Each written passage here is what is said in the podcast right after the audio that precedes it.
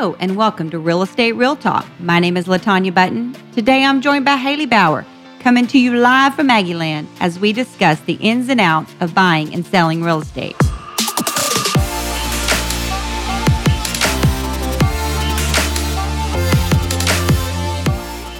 Thank you for joining us today. The purpose of this podcast is to help educate you on how the different real estate processes work as well as equip you as the buyer or seller to ask great questions to your agent.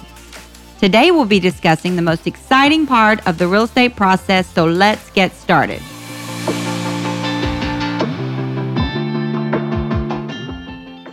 It's finally closing day, and all the ups and downs are nearing the end, and this is an exciting time for the buyer.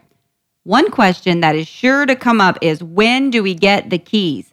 Haley, what is closing and funding, and how does that relate to getting the process to access your home? Usually, the buyer gets the keys once the closing is over. And it's super rewarding as the buyer's agent to hand over those keys to the buyer. It's what we've been waiting for this whole time. Right. It's also important to find out if you're going to be able to get the keys as soon as you sign or when your transaction funds. Right, right. And we can talk about that a little bit later Yeah. in the podcast. Yeah. So, um, another important discussion is the communication with the lender and the buyer, and the lender and the title company, and then the agent and the title company. So, Haley, talk to me about this part of the process. What is important for the buyer to understand? So, most importantly, time is of the essence. If your lender needs you to sign a copy of your tax returns or other income related documents, don't wait. Drop everything you're doing, get it done right then and there. If for some reason there's going to be an issue with your financing approval, you want to know as soon as possible. That's good. So, yeah, so hopefully it's within your financing period too if a little hiccup comes up. But yeah, the the lender needs to have the contact information to your realtor, to the title company. That way the flow of communication is streamlined and everybody's on the same page. Right, because it's it's you know if you're not careful, things can the ball can be dropped. Yes. So I know with my um the title company I use a lot, the um the the person that helps me, they will they're they're checking in, right? And so I'm Right. checking on them, they're checking on me, right? I'm asking if they've got things from the the lender, you know, they're asking me maybe for a survey, but it's really important to make sure that you're communicating with each other. Yes, the whole time, like not just the week prior to closing. Right, right.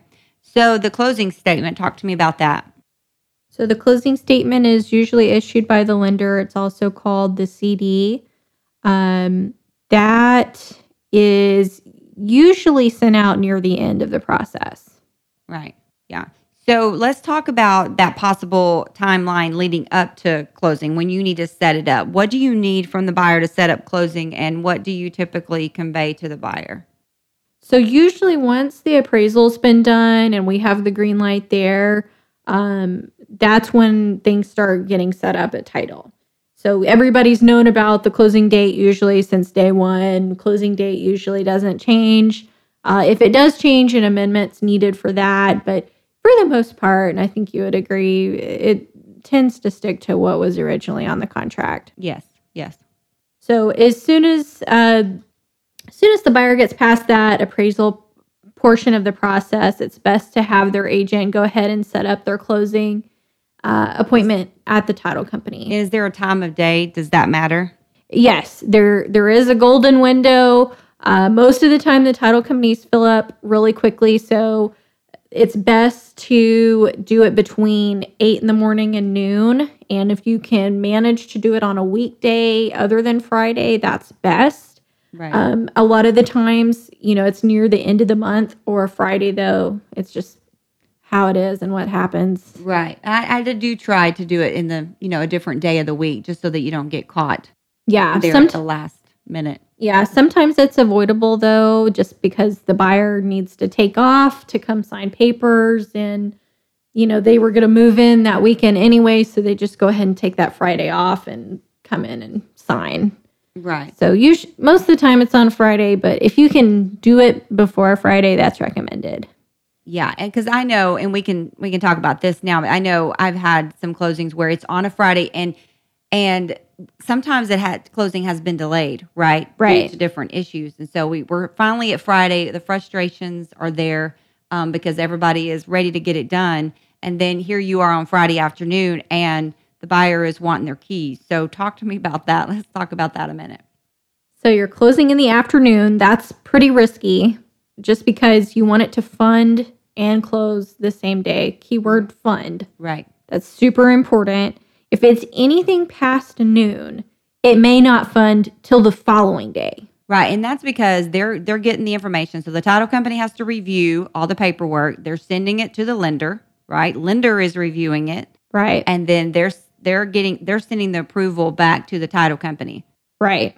So it really depends on you know who your lender is, which that's a whole nother discussion. But if you have really good communication with the lender, you can kind of check in and say, "How are we doing? Is there anything um, you're missing?" Because I've had people had to come back and sign something because they Yes. left out an initial. Yes. Lenders are very um, picky about that. You've got to sign exactly the way your name is on the contract. Right. Yeah. And if So you be a accidentally miss a page, it can Right. just it can cause problems. Right. So So the the buyer's wanting their keys, but we'll yeah. talk to me about that. Okay, so if, depending on who you're working with as your seller and their type of personality, they may not want to hand over the keys until it has funded, Right. not just closed, but also funded. So, you know, if you're the type of buyer who was planning to move in the same day that you closed, and the seller is over here saying, No, wait a minute, I'm not handing you keys, and you've got your U Haul in the parking lot. That's, That's a problem. a problem. Yeah. That's a problem. So you'll want to check with your agent, and your agent will need to find out prior to closing are they going to hand over keys when you close or when you fund? Right. It's a really important question. So another thing that we we want to go back to is the wiring of the funds. So talk to me about that. How did they get their money to the title company? Yeah. So with the closing disclosure, that's um, it's basically an itemized page for the buyer to find out how much they need to bring to the closing table and how much the seller is going to receive in proceeds. So the buyer needs to know um, exactly how much to send the title company. So that's what that CD is for. Right. And leading up to the closing date, usually the day before is how it usually happens. But the buyer will need to get wiring instructions from the title company to give to their bank so their bank can wire the funds to the title company and it's there and waiting for them once they're there to close. Yes, because I mean, recently I had a closing where the the buyer they were very um, very good. They went the day before, and they their bank tried three times to um, wire the funds, and it just it wouldn't go through. Yeah. And so she's calling me, asking me, "Hey, you know, what do I need to do?" And I'm like, "Well, this this title company will accept a cashier's check." And so that's what they had to do. But if she had done that on the way to the title company, that would have been a frustrating process. Right, right. And most title companies, if you're lucky, some of them will accept a cashier's check. Most of the time, though, they want you to wire your funds. Right, they do. So that takes time and a little bit of preparation. And once you have your bank send over those funds to the title company, you want to verify that they received those funds because there's so much wiring fraud going on these days. That's a good idea. Um, also, another thing is utilities. So let's talk about that. Getting the utilities transferred over. Right. So prior to closing, you're also going to need to set up your utilities for the property in your name. So the key the key thing is having the seller transfer, keyword transfer the utilities, not disconnect or close out. Right. Because if you tell that to the utility company, it could take a bit for it to reconnect, basically. Right. So hopefully the the seller's agent has said, "Hey, let's let them transfer." Right. then the buyer will call them and say, "You know, let's get this. We want it transferred on closing day." And I know I had a buyer recently that um, it was a rural property, and they didn't realize that there was also a meter on the um, the barn out there. So um, that was a whole. They the utility company didn't even bring that up, but um, they had to call back and and transfer that, and um, uh, also propane tanks yeah, or gas. gas, anything and everything that you need to do to get started. Right. So a lot of the times, if there's gas on the property, you've got to call a gas provider like Atmos. And if it's a new build, for example, uh, new builder homes don't want you to connect the gas because it's a liability to the property. So that can't be done until closing day, but it's something that's really important that needs to be talked about. That way you're prepared and you can move into your home and everything's on and working and there's no hiccups. Yeah, so asking great questions is good even as the buyer, making sure cuz like I said, again, it's not it's everyone is doing their part, but you're helping each other through the process. Right. And that really makes a smooth process whenever everybody is working towards this closing. That's correct. So as the buyer, you know, when you get to the the title company, you've got your time set. You know, maybe it's nine o'clock, and you get there at nine o'clock. How long are they going to be there? What does that look like? Usually, as the buyer, if you have a lender involved, it's going to take you about 30 to 45 minutes to sign all of your documents. Yeah. And then, um, and, the, and sometimes there's more than one document for each. Yes. Sometimes More than there's- one page of the same copy. Yeah. For what reason, we don't know, but the lender put it in there, so we are signing it without a doubt. Right. And then another thing um, we can talk about is what about whenever the buyer and the seller are both signing at the same time or a difficult transaction? What do we do there? Yeah, so that's a good point. Sometimes, just depending on the transaction, if it's gone really smoothly, uh, buyer and seller will opt to close together. Other times, if it's been a really rough transaction, y'all have haggled over negotiations It's and it's been emotional. Yes. You want to close separately just so your buyer doesn't have to see that seller and your seller doesn't have to see that buyer. Right.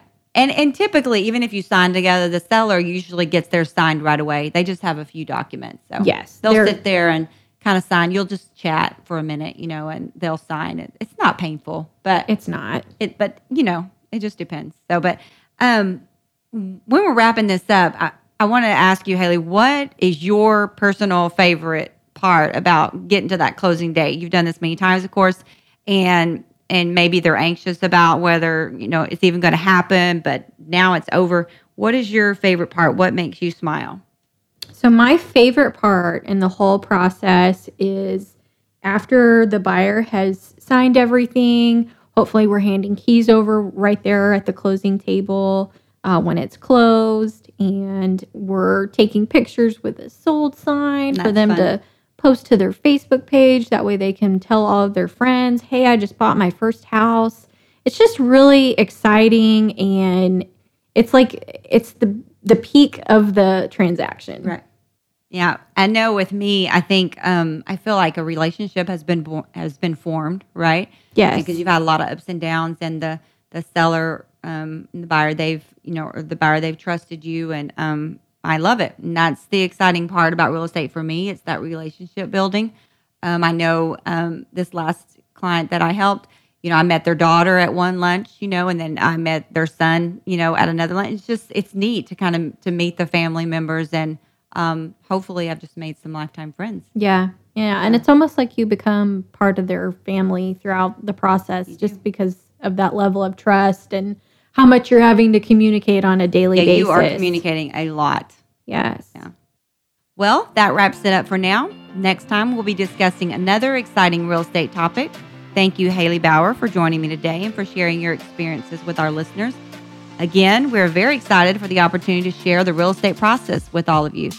We'll be discussing other real estate topics, home inspections, buying a new build home, appraisals, so be sure to join us.